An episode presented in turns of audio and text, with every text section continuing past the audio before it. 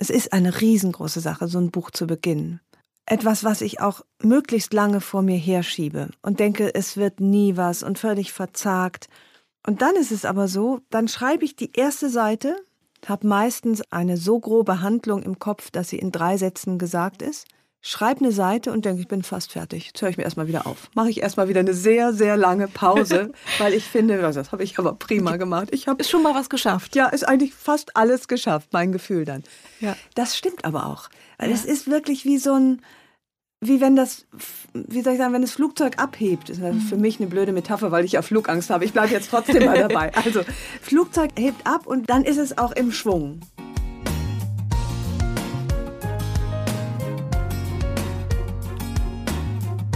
Herzlich willkommen, liebe Zuhörerinnen, zu dieser sehr speziellen Folge von Frauenstimmen mit einer ganz speziellen Frauenstimme, nämlich der von Ricarda Saul.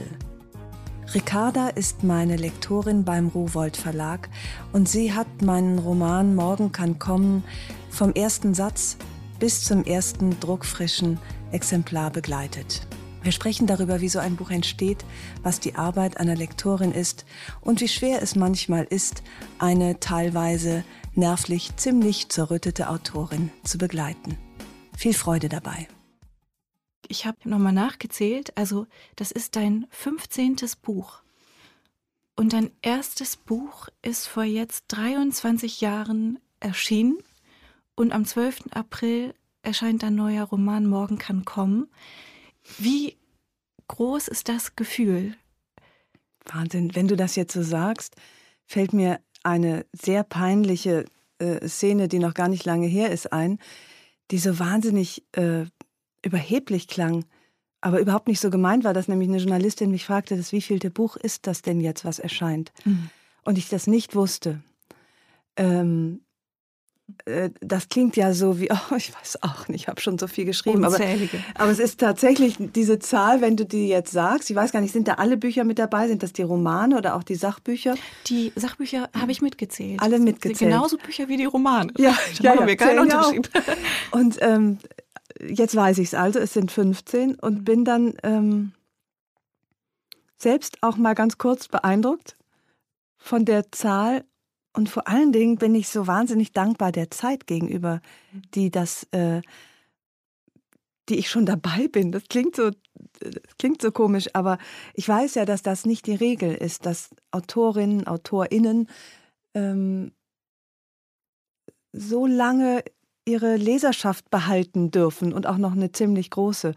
Und das ist eigentlich ähm, äh, so ziemlich das Tollste daran, dass das wirklich durch ähm, diese Begabung, dieses Geschenk der Begabung, mein Leben so begleitet wird durch eine Arbeit, die mich erfüllt. Und mehr kann man sich ja kaum wünschen fürs Berufsleben. Das, und da bin ich äh, extrem dankbar und äh, glücklich für. War dir das immer klar, dass deine Arbeit für dich Berufung ist und Erfüllung?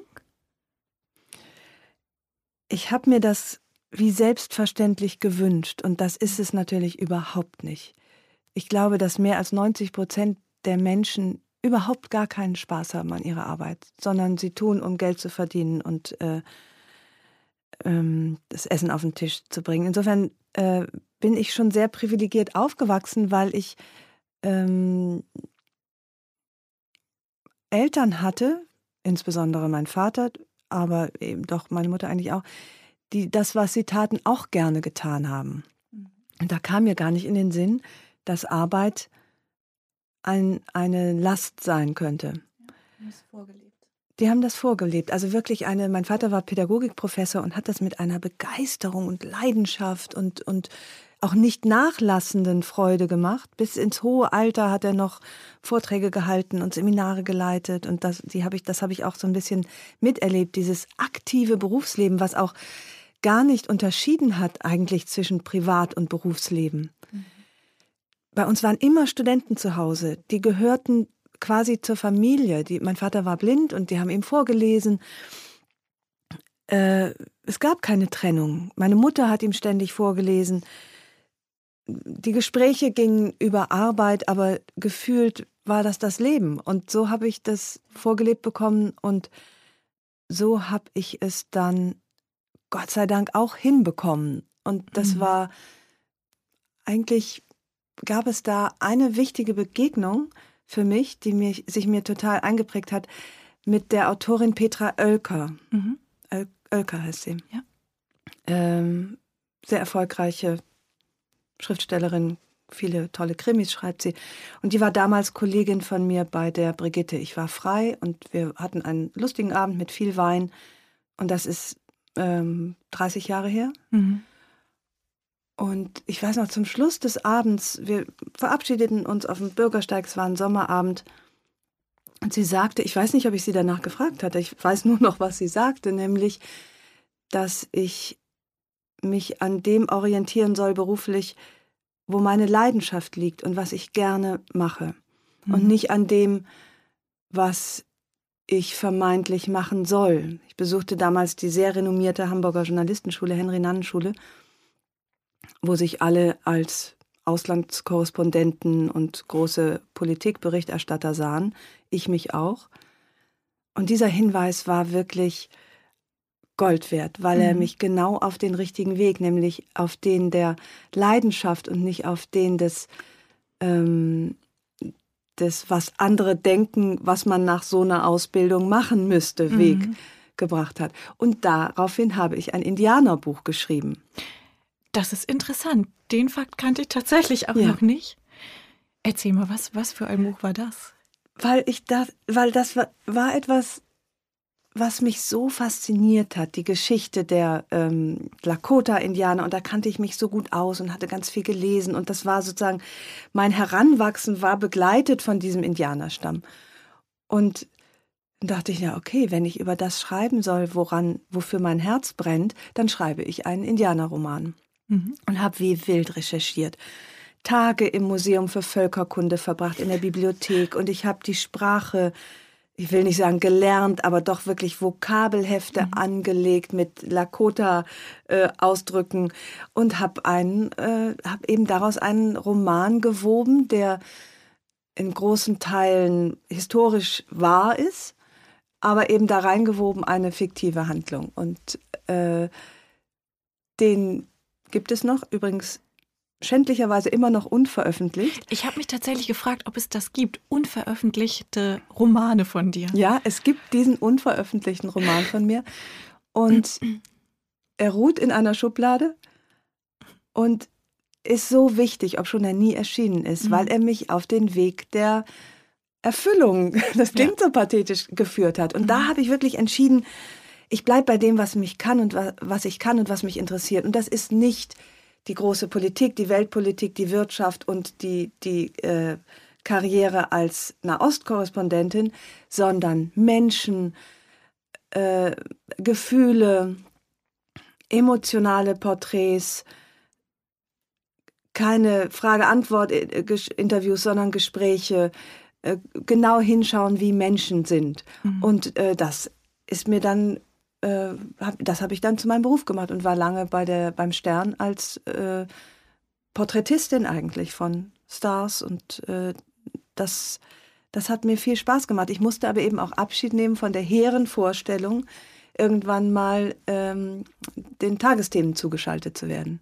Also der erste Schritt, ähm, wo du dich für das, was dich wirklich umtreibt, was deine Leidenschaft ist, entschieden hast und gegen das, was du glaubst, was andere von dir erwarten. Total, ja. Das ist ja auch ein großes Thema in deinem neuen Roman. Ja, jetzt, jetzt wo ich das erzählt habe, ja. denke ich auch, das war tatsächlich ein erster wichtiger Schritt für mich, äh, mich zu befreien von den Ansprüchen anderer. Und äh, hat mich auf, auf einen wirklich tollen Weg geführt. Und du bist in deinen Romanen auch immer ganz nah bei dir selbst geblieben? Sind es, sind es, also haben die Romane auch zum Teil autobiografische Züge? Das haben sie sehr, sehr. Jetzt weniger, darüber sprechen wir aber noch. Also das wird auch das wird jetzt äh, im neuen Buch weniger, aber es, es ist trotzdem richtig, dass ich mit Mondscheintarif, das war ja mein erster äh, Roman, der praktisch eine Auftragsarbeit war. Wunderbarer kann man sich das ja nicht wünschen. Ich bekam einen Anruf damals von Britta Hansen, Rowold-Lektorin. Ja. Da fehlte noch was im Programm und sie, sie hatte eine Geschichte von mir im Stern gelesen, nämlich genau so eine emotionale, weibliche Geschichte mhm. über das Heiraten. Und das hatte sie gelesen und sagte, ach ja, hm, könnte ja vielleicht, wir haben hier noch eine Lücke im Programm, ich rufe ja. sie mal an. Mhm. Und so entstand Mondscheintarif, mein erstes Buch. Und das war wie die meisten, wie fast alle, die dann folgten, äh, sehr autobiografisch, aber immer nur an bestimmten mhm. Stellen. Mhm. Aber es ist insofern bis heute nah an meinem Leben, als ich immer mich an dem orientiert habe, was mich gerade umgab und was mich gerade interessierte. Ja. Insofern ähm, habe ich mich auch da immer an dem orientiert, wofür brenne ich gerade. Mhm. Was ist dein Thema? Was und ist mein Thema, ja. zeigte sich schon in diesem Artikel, den dann die Rowold-Lektorin im Stern entdeckte und somit dich als Autorin.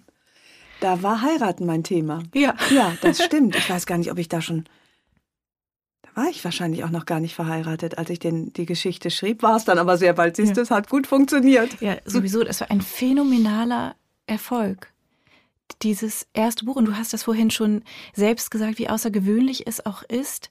Also überhaupt alles daran ist außergewöhnlich. Aus dem Stand ein so riesengroßer Bestseller und es dann aber auch fortsetzen zu können. Jedes deiner Bücher ist ganz weit oben, also Platz 1 der Spiegel-Bestsellerliste gelandet.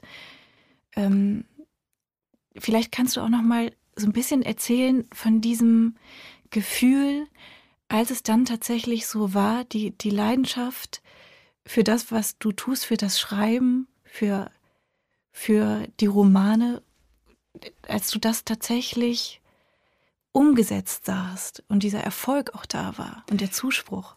Das war ja so, dass es nicht wirklich aus dem Stand war. Das Mon also Mondscheintarif erschien nicht und war sofort ein Bestseller, sondern das war so ein kleines, tapferes Büchlein, was einfach hm. nicht aufhörte, sich zu verkaufen.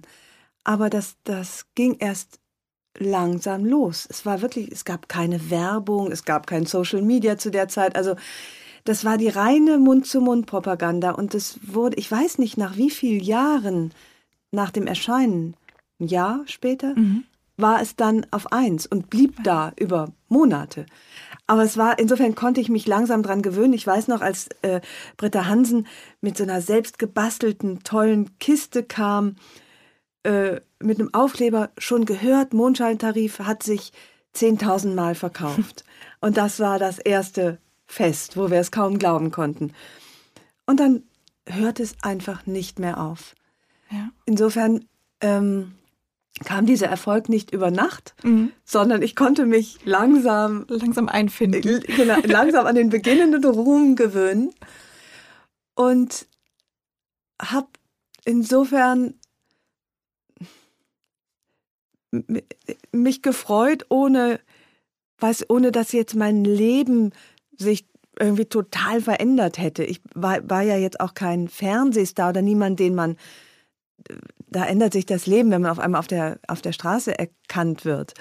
Ähm, das war bei mir nicht der Fall, aber ich fühlte mich doch sehr bestärkt, ein nächstes Buch zu schreiben. Das glaube ich. Ja. Oh, wie schön.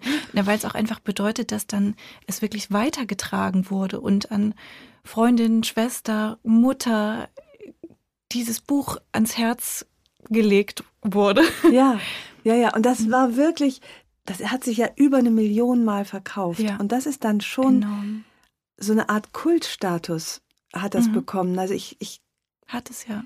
Das, das ist so ein bisschen so, so ein Generationenbuch. Das hat irgendwie Frauen gut abgeholt, wie sie gerade in der Badewanne liegen und mal wieder auf den Anruf eines Typen warten.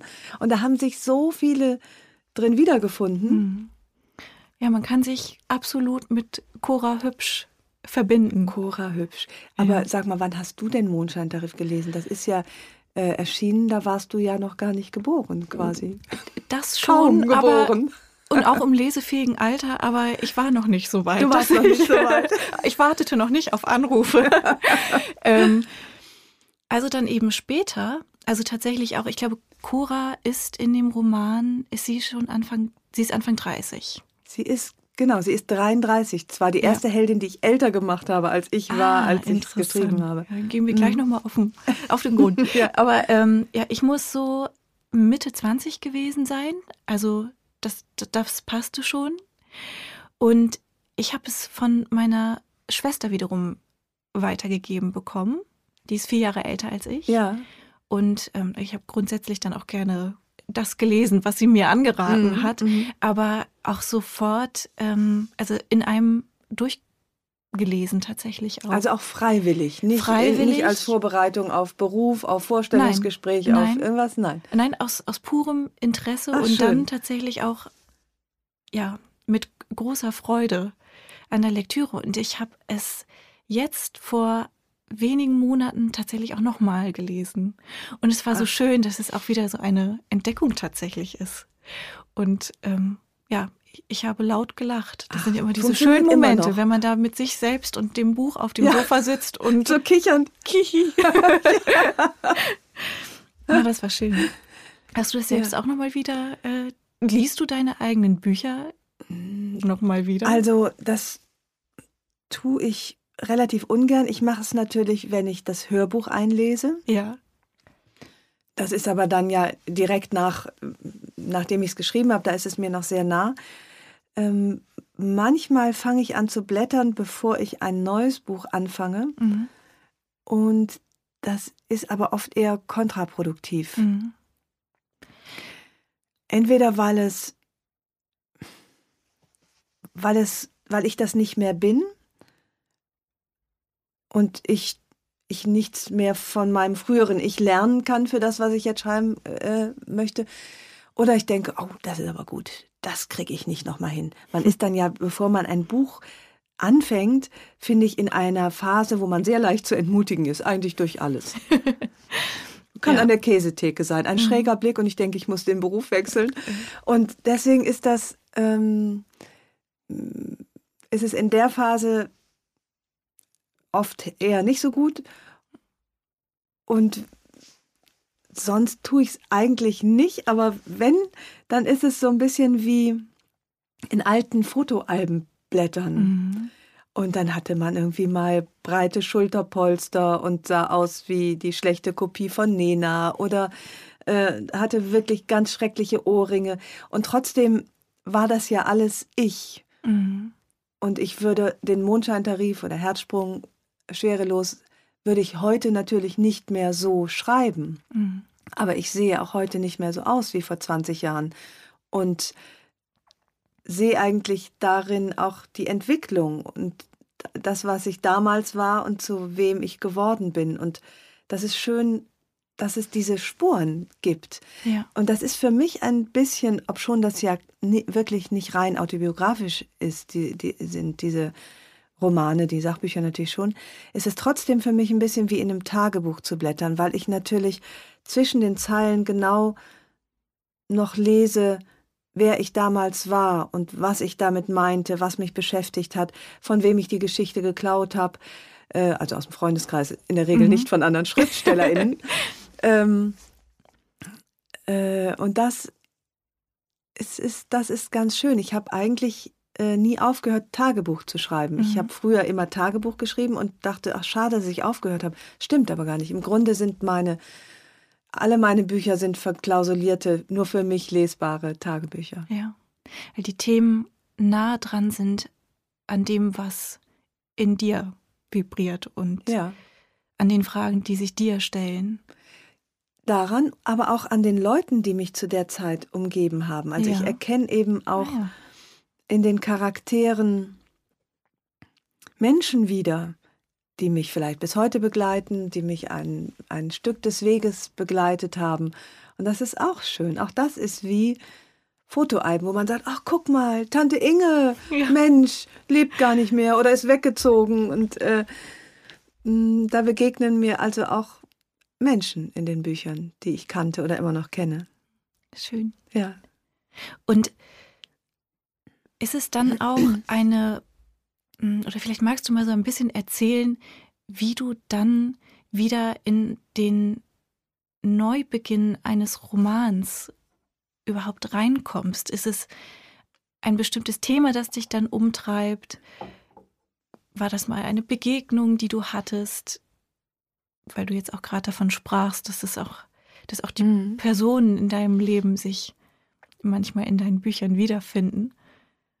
Ich stell's mir so, ich stell's mir auch schwer vor, und du hast es gerade auch anklingen lassen, nach einem Roman einen neuen zu beginnen. Weil es auch immer ein Loslassen ist von dem, was, was vorher war. Also, das Loslassen fällt mir in der Regel nicht so schwer. Auch das ist bei diesem Buch bei Morgen kann kommen anders. Da konnte ich also derart schlecht loslassen, dass ich eine Fortsetzung beschlossen habe. In der Regel war es aber so, dass ich dann auch ganz froh war. Dachte so, jetzt haben mich diese, hat mich diese Handlung und diese, dieses, wie heißt das eigentlich, die Leute, die mitspielen in dem Buch? Personal ist das falsche Wort. Personal. ProtagonistInnen. Die ProtagonistInnen äh, äh, haben mich jetzt so lange begleitet und haben mir auch in der Familie, in meinem, Familie hatte ich damals noch gar nicht, aber in meiner Beziehung auch eine Rolle gespielt. Ich erzählte dann immer, was hat er da wieder gemacht und äh, Puppe Sturm und wie sie nicht alle hießen. Mhm. Und dann war das eher so, dass ich äh, innerlich schon relativ abgeschlossen hatte, aber immer noch über ein Buch sprechen musste, was ich schon, was für mich abgeschlossen war. Also wenn ich dann Interviews gegeben habe oder ähm, auf Lesungen war. Viel schwieriger ist dann den richtigen Moment zu finden, um wieder anzufangen. Ja. Der hat sich teilweise dadurch ergeben, dass es einfach wieder an der Zeit war, sowohl vom Verlag aus als auch von meinem Portemonnaie aus, äh, ein neues Buch zu schreiben. Das war in der Regel so zwei, zweieinhalb Jahre, glaube ich, war so der Abstand, der, der, in, in dem die, meine Romane erschienen sind. Und dann ist es erst eine riesengroße Sache. Es ist eine riesengroße Sache, so ein Buch zu beginnen. Mhm. Etwas, was ich auch möglichst lange vor mir herschiebe und denke, es wird nie was und völlig verzagt. Und dann ist es aber so, dann schreibe ich die erste Seite, habe meistens ein, ein, eine so grobe Handlung im Kopf, dass sie in drei Sätzen gesagt ist, schreibe eine Seite und denke, ich bin fast fertig. Jetzt höre ich mir erstmal wieder auf. Mache ich erstmal wieder eine sehr, sehr lange Pause, weil ich finde, das habe ich aber prima gemacht. Ich habe ist schon mal was geschafft. Ja, ist eigentlich fast alles geschafft, mein Gefühl dann. Ja. Das stimmt aber auch. Ja. es ist wirklich wie so ein, wie wenn das, wie soll ich sagen, wenn das Flugzeug abhebt. Das ist mhm. für mich eine blöde Metapher, weil ich ja Flugangst habe. Ich bleibe jetzt trotzdem mal dabei. Also, Flugzeug hebt ab und wenn es dann sozusagen die, dann ist es auch im Schwung. Mhm. Und dann kann man auch ruhig mal wieder aufhören. Äh, und das ist bei jedem Buch gleich. Dann mache ich eben noch mal ein Päuschen, lege mich in die Sonne, denke eben, ist ja viel geschafft. Dann schreibe ich weiter und dann kommt Seite 100 oder 120. Und dann bricht mein äh, Autorinnen-Selbstbewusstsein in sich zusammen. Und zwar komplett. Dann denke ich, das wird nie was. Ich bringe das Buch nicht zu Ende. Es ist sowieso alles schlecht. Und ich äh, muss umschulen auf irgendwas, was auf jeden Fall nichts mit Sprache zu tun hat. Und dann geht es mir sehr schlecht und allen, die in meinem direkten Umfeld sind, auch. Das ist dann aber so, das ist auch nicht, gar nicht mal so einfühlsam, aber wahr, dass mein Mann dann sagt, ach, geht's dir schlecht, bist wieder auf Seite 100 oder was? dann sag ich, Sven, nett so deine hanseatische Art, aber diesmal ist es echt. Diesmal äh, ist es ernst. Diesmal ist, was ist, anderes. Es, ist wirklich was anderes. Ja. So mit Tränen, Tränen und Wut unterdrückter Stimme. Da hat er, ja, klar. Das sagst du ja auch jedes Mal. Ähm, und dann sage ich noch ein paar Mal, dass es sich aber diesmal wirklich so anfühlt, ganz anders als sonst. Ähm, und er einfach immer nur wieder sagt, das kenne ich schon. 15 Mal in, in wie vielen Jahren, in 23, 23. Jahren, habe ich diese Sätze immer und immer wieder gehört. Ich denke dann, tröste mich doch ein bisschen, nimm mich in den Arm und sage, ach Spazi, es tut mir so leid, dass du diese schwere Phase durchmachst. Der Typ ist er nicht, wird er womöglich auch nicht mehr. Aber es ist trotzdem natürlich ähm, relativ heilsam, mhm. weil er mich eben daran erinnert, dass ich die Seite 100 immer irgendwann überschritten habe und immer mit dem Gefühl, es nie zu schaffen. Äh, wenn ich Trost brauche, rufe ich dann meine Freundin Susanne an. Äh, mittlerweile dich, habe ich ja dich für solche Schreckensphasen. Äh, aber trotzdem ist das, äh, ist es natürlich richtig, mich daran zu erinnern, dass ich diese Hürde immer und immer und immer wieder genommen habe, auch wenn es sich immer und immer und immer wieder so anfühlte, als würde ich es nie schaffen. Es ist so erstaunlich, nach so vielen Romanen und Erfolgen, dass die Seite 100 dich jedes Mal an diesen Punkt bringt, zuverlässig und die, die ja. Zweifel auch so hochkommen lässt. Ja. ja, und das sind dann nämlich auch so, bei Seite 100 fange ich dann mal an, in alten Büchern von mir zu lesen. Ah ja. Mhm. Und das tut dann gar nicht gut weil das eben, äh, dann denke ich, ja, das ist damals konntest du es noch. Mhm. Äh, jetzt ist alles erloschen. Das Pulver das, ist verschossen. Ja, Pulver ist verschossen, das Glück hat mich verlassen. Und äh, verdränge eben dabei, dass es in jedem Buch eine Seite 100 gibt, wo ich das schon mal exakt so gefühlt habe. Wie ist denn das? Ähm, du hast ja äh, mehrere, leider möchte ich fast sagen, zu, auch zu anderen SchriftstellerInnen Kontakt. Äh, haben das alle irgendwie so einen Knackpunkt im Buch? Oder, oder ist es für die meisten der Anfang? Ich weiß nicht, kannst du da so eine persönliche Statistik aufmachen, wo die meisten ans Scheitern denken? Ähm, nee, kann ich, kann ich tatsächlich. Ähm, also ich führe keine Statistik, das ist das eine, aber ähm, es ist tatsächlich auch höchst individuell. Mhm. Und dann ist auch immer noch die Frage, spricht man drüber oder nicht? Ja. Ja. Es gibt wahrscheinlich eine Dunkelziffer, aber ähm, ich, ich, kann dir, glaube ich, grob sagen, dass bestimmt 80 Prozent an dem früher, an einem früheren oder späteren Zeitpunkt auf jeden Fall mit mir darüber sprechen und sagen, ähm, das war jetzt so ein Moment, da habe ich mich wirklich gefragt, oder war das alles Mist? Und kann ich das überhaupt? Ist es wirklich gut genug? Mhm.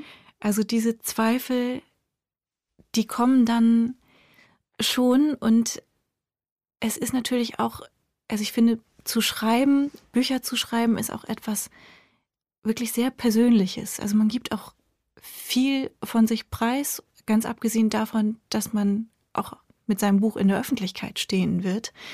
Und das ist ja auch eine, eine Urangst, die wohl jeder hat, ähm, zu versagen und mhm. schlimmstenfalls noch in der Öffentlichkeit. Mhm.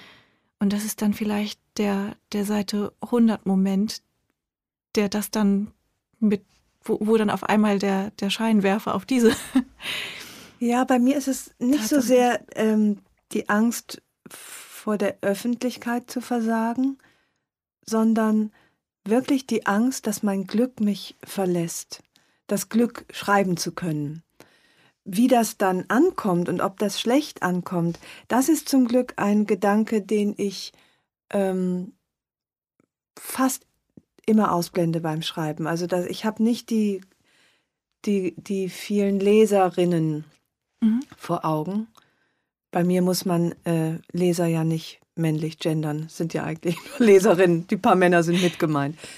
Ähm, das ist, glaube ich, ganz angenehm an, mhm. an mir, dass, ja. ich, dass mich die große Öffentlichkeit in dem Moment zumindest nicht schreckt, sondern wirklich die Angst, äh, diesen so erfüllenden Weg nicht mehr weitergehen zu können. Also das ist, dass du tatsächlich dich sorgst, du kannst jetzt einfach nicht mehr weiterschreiben. Ja. Mhm. Ja, also zumindest nicht so, dass es mich erfüllt, dass es mir, dass, dass es gut wird im Sinne von, dass es mein Beruf bleiben kann und darf. Und was außer dem unsensiblen Erinnern daran, dass das ja jetzt nichts Neues ist, hilft dir dann, die Seite 101 zu schreiben? Es hilft nur, die Seite 101 zu schreiben. Also es hilft nämlich, tatsächlich hilft es eben, daran erinnert zu werden, es ist immer so, du hast es schon so oft geschafft. Und dann hilft nur stoisch sitzen bleiben und warten, dass es weitergeht. Mm. Und das wird ehrlich gesagt immer schwerer. Und das liegt daran, dass die Ablenkungen immer größer werden. Ich habe ganz anders geschrieben vor 23 Jahren. Mhm. Da, habe, da war meine einzige Ablenkung, die brauchte ich allerdings auch, Kekse, Wein und Zigaretten und Harald Schmidt. Ich habe immer geschrieben äh, nach der Tagesschau bis Harald Schmidt. Ich glaube, der kam um, da bin ich heute im Bett, keine Ahnung, Viertel nach elf oder so. Das waren die ersten Bücher. Und da dazwischen gab es aber auch nur Buch und Keks. Und jetzt gibt es äh, leider im, zunehmend wenige, weniger Kekse, Wein, Zigaretten auch nicht mehr. Aber das Handy, Social Media, ähm, die meine, mein daran gewöhnt sein, jedem Denkimpuls sofort eine Lösung zuzuführen. Also ich schreibe und denke, was ist denn morgen für ein Tag? Wie wird denn wohl das Wetter? Sofort greife ich zum Handy und schaue nach, wie wird das Wetter. Also die, ich finde das eine Katastrophe, was sich da in mir abspielt. Das mhm. immer weniger fähig zu sein, einen langen Atem beim Erzählen zu haben. Und dazu muss ich mich wirklich, ich bin sowieso so ein Junkie-Typ, Mensch. Und äh, alles, was süchtig machen kann, macht mich auch süchtig. Also wie gesagt, ich habe äh, viel zu viel Zigaretten geraucht, wenn ich äh, Alkohol getrunken habe, war auch das zu viel. Äh, ich esse zu viel Zucker, ich, ähm, ich äh, esse auch zu viel Pommes.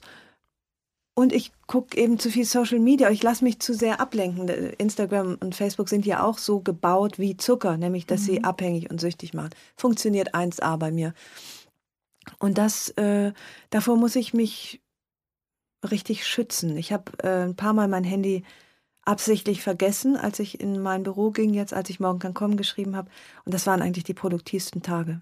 Ja ganz ohne Ablenkung, Versuchung, mm, ja, kurz die war, Zerstreuung. Und das war früher so anders. Und ja. äh, das ist jetzt wirklich so wie Oma äh, sehnt sich nach früher. Aber für, für, meine, für mein Gehirn war das die bessere Zeit. Mm. Und auch fürs Schreiben. Jetzt ist es mühevoller, weil ich mich selber nicht mehr.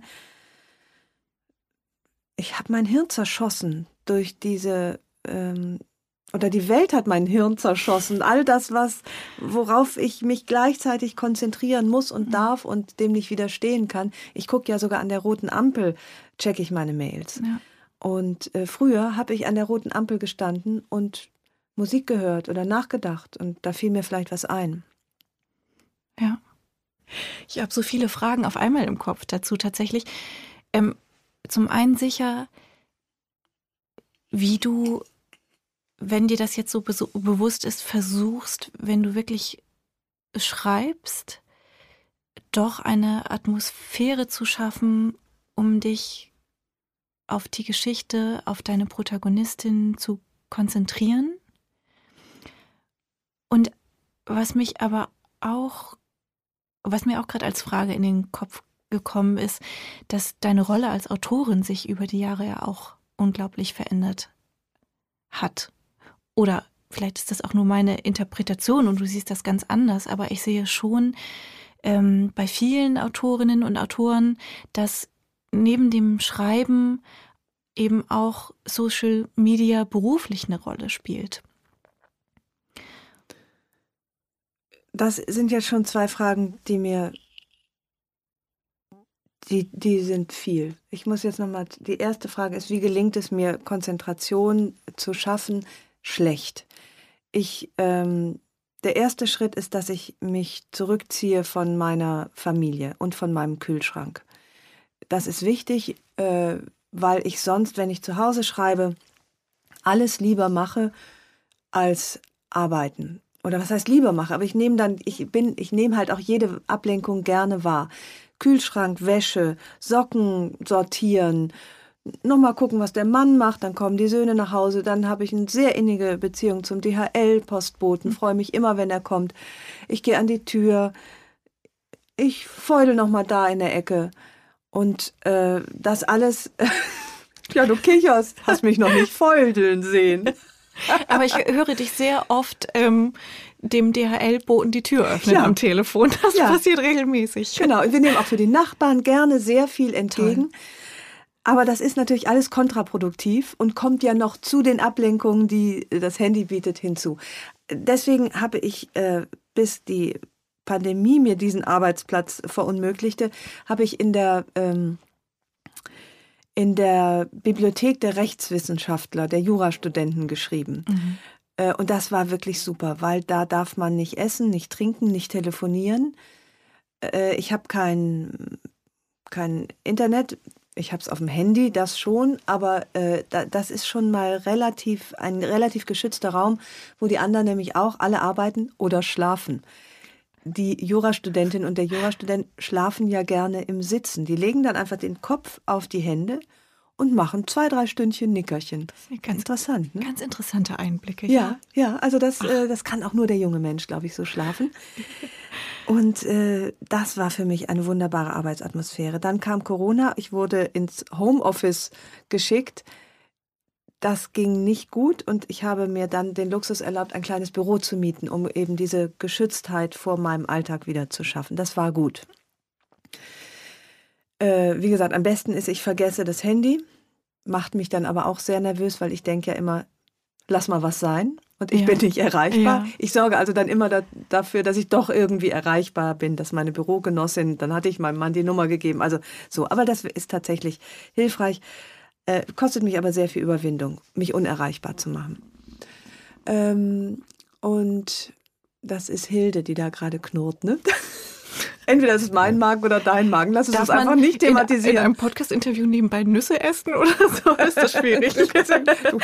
Na gut, wir haben die Wahl zwischen Gnopsel, Gnopsel oder Knurren. Lass uns doch einfach unsere Mägen ein bisschen anknurren. Ja. Wir schweigen dazu. Also damit ist der erste Teil der Frage beantwortet. Konzentration mhm. schwierig. Ich ringe mhm. darum und, äh, und eben als alte Sucht als alter Suchtcharakter fällt es mir wirklich schwer. Mhm. Das andere, was du ansprichst, ist, dass ich ja immer noch nicht genau weiß, wie wichtig für mich die modernen sozialen Medien und auch die modernen Medien, eben wie Podcast, wie das, was wir jetzt machen, eigentlich sind.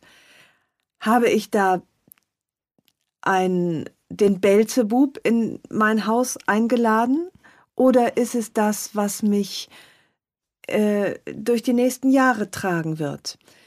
Wie aktiv muss ich sein auf Social Media? Wie aktiv will ich sein?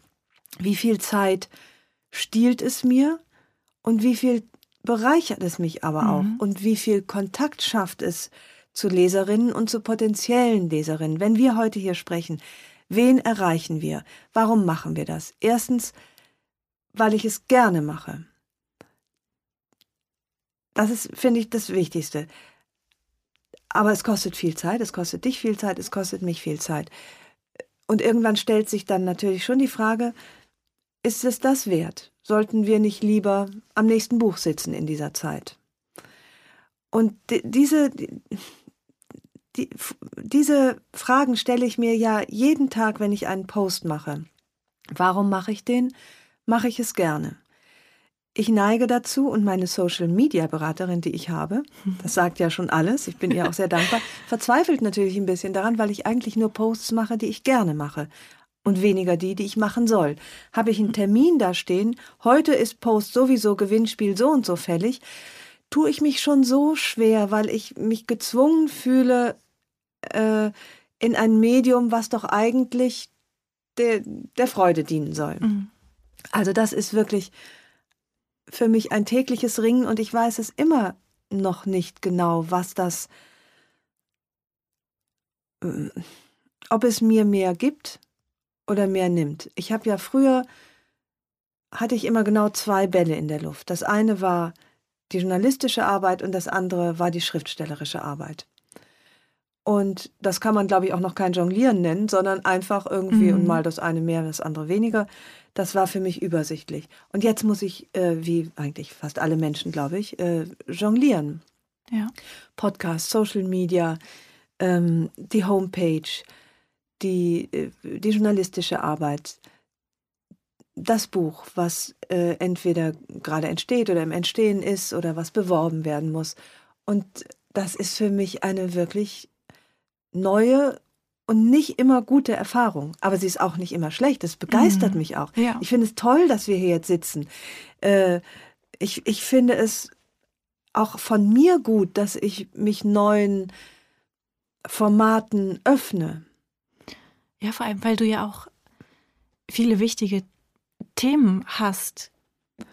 Das kommt noch dazu, dass ich mittlerweile tatsächlich finde, ich, ich habe was, ich habe eine Botschaft. Mhm. Das war jetzt beim Mondscheintarif oder den ersten Roman nicht so. Das waren auch für mich selbst unterhaltsame Geschichten, die äh, einen extremen Mehrwert hatten im Sinne von, ich hoffe, es geht euch gut, wenn ihr das lest und vielleicht äh, kommt ihr doch ein Stückchen selbstbewusster dabei raus und verlasst eure blöden Typen. Ich weiß, einmal nach Herzsprung, glaube ich, habe ich ein, eine Leserinnen-Mail bekommen.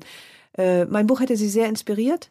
Sie hätte das Kanu ihres beschissenen Freundes genommen, mit Mist gefüllt, in einem Baum aufgehängt und ihn verlassen. Vielen Dank. Dachte ich, dieses Buch hat, äh, hat seinen Zweck schon erfüllt. Also Damit, sowas, ja, das reichte ja schon. Das reichte mir völlig, ja. Und äh, trotzdem ist es tatsächlich so, wie du sagst, dass ähm, seit es wird Zeit, seit deinem letzten, seit meinem letzten Roman, ich ähm, tatsächlich nicht nur unter, nicht nur in erster Linie immer noch gut unterhalten möchte, sondern ein bisschen was bewirken möchte. Und das äh, kann ich natürlich noch mehr tun, wenn ich auch andere Kanäle nutze. Und gleichzeitig sehne ich mich aber auch nach den Zeiten, wo es nur darum ging, ein Buch zu schreiben. Mhm, das kann ich gut verstehen. Ähm, du hast gerade erst bei Zeit erwähnt und das in, in gewisser Weise ähm, gab es da auch eine Zäsur. Also die Themen in dem Roman sind Trauer, Verlust. Es geht um Schmerz, um Freundschaft, Krankheit, um letztlich auch das Infragestellen des ganzen eigenen Lebens. War das für dich als Schriftstellerin ein, ein mutiger Schritt, sich auch der Schwere zuzuwenden? Ja, das war ein, äh, wie ich finde, mutiger Schritt. Der hatte sich in den Büchern davor manchmal durch so kleine Schrittchen ja. angedeutet. Aber wirklich nur angedeutet. Und bei Es wird Zeit gibt es eine Seite, ich weiß nicht, welche Seite es ist, ich müsste tatsächlich mal nachschauen, auf den ersten 15. Auf einer Seite eine Stelle, wo die Entscheidung gefallen ist, ähm, diesen Weg ein wenig zu justieren, einen, einen anderen Weg zu gehen. Da gibt es eine Szene auf dem Friedhof, da treffen sich fast zwei alte Freundinnen wieder. Und die eine geht in Deckung, weil sie von der anderen nach über 20 Jahren, glaube ich, nicht gesehen werden möchte. Sie hat Angst. Und das ist eine lustige Szene, weil ja. sie ähm, sich eben hinter so einem Grabstein versteckt und sie hält sich fest an so einem Fausitienast und langsam kippt sie um. Und ich beschrieb das, wie sie langsam umkippt und war in meinem Element, weil das macht mir Spaß. Und es ja. war so lustig und wie sie, wie sie so, ich konnte mir das so gut vorstellen. Sie kippt so langsam nach hinten und sie kippt praktisch ins Bild, in den Blickwinkel der anderen Frau hinein. Mhm. Und fällt auch noch auf ein ewiges Licht, dessen Ewigkeit dann natürlich erloschen ist. Und dann habe ich mich anders entschieden. Ich habe danach gemerkt, dachte, okay, das kannst du und ich kann aber noch was. Und ich glaube, meine Leserinnen sind bereit, äh, auch die andere Seite von mir zumindest kennenzulernen. Ob sie es mhm. gut finden würden, wusste ich zu dem Zeitpunkt nicht. Aber dann habe ich tatsächlich die, ähm, die Trauer ins Buch eingeladen und die Schwermütigkeit und die Angst und die Sorgen und die Tränen. Ich habe so viel geweint, als ich mhm. dieses Buch geschrieben habe. Das habe ich ja noch nie. Ich habe bisher nur Lachtränen vergossen. Und ähm, habe nach diesem Buch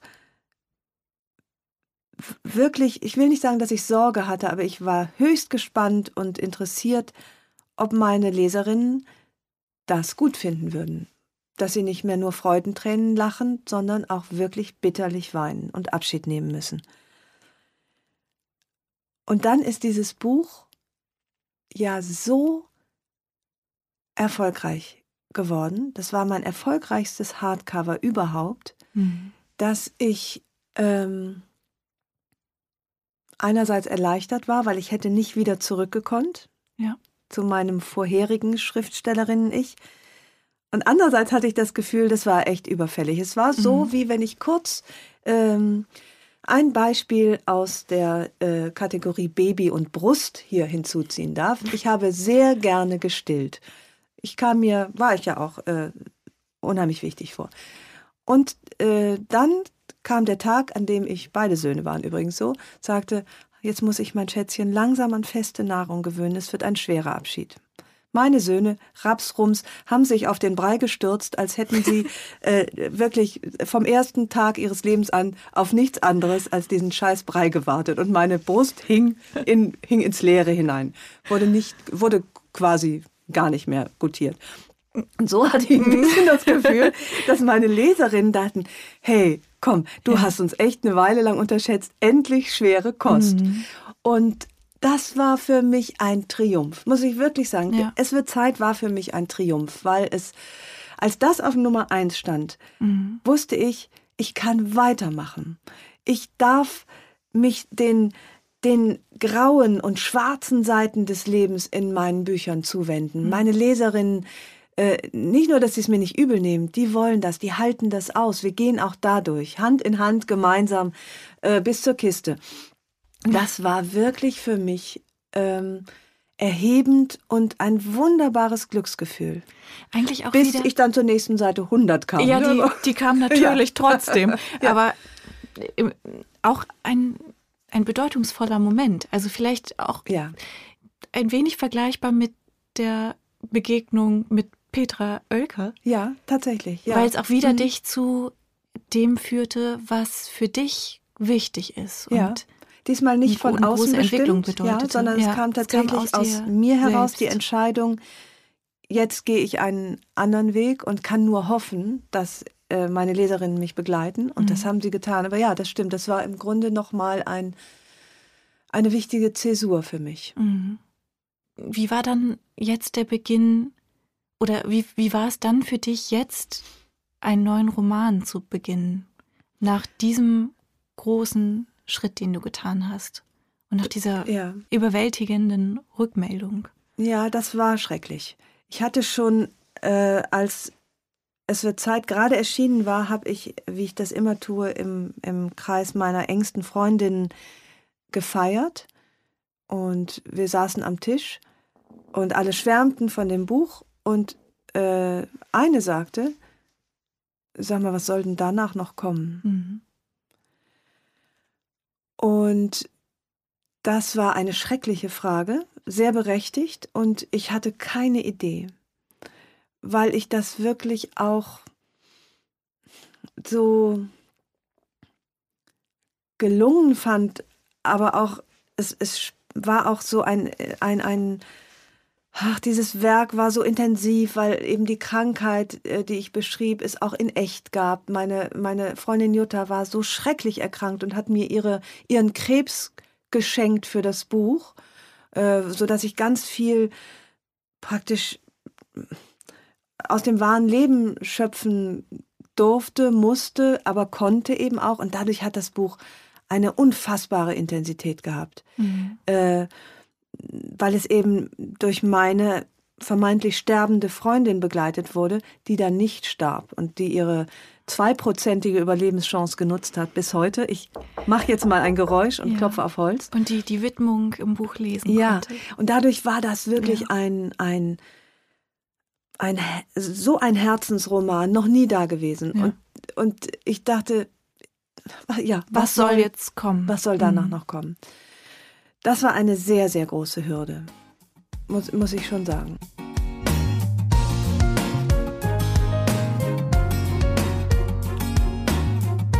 Herzlichen Dank fürs Zuhören.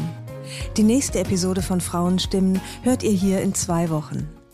Vielleicht mögt ihr die Frauenstimmen abonnieren, dann verpasst ihr keine neue Folge. Und wenn euch mein Podcast gefällt, dann würde ich mich sehr freuen, wenn ihr ihn weiterempfehlen und mit ein paar Sternen bewerten würdet. Ich freue mich auf ein Wiederhören und grüße euch herzlich, wo auch immer ihr seid. Eure Ildiko.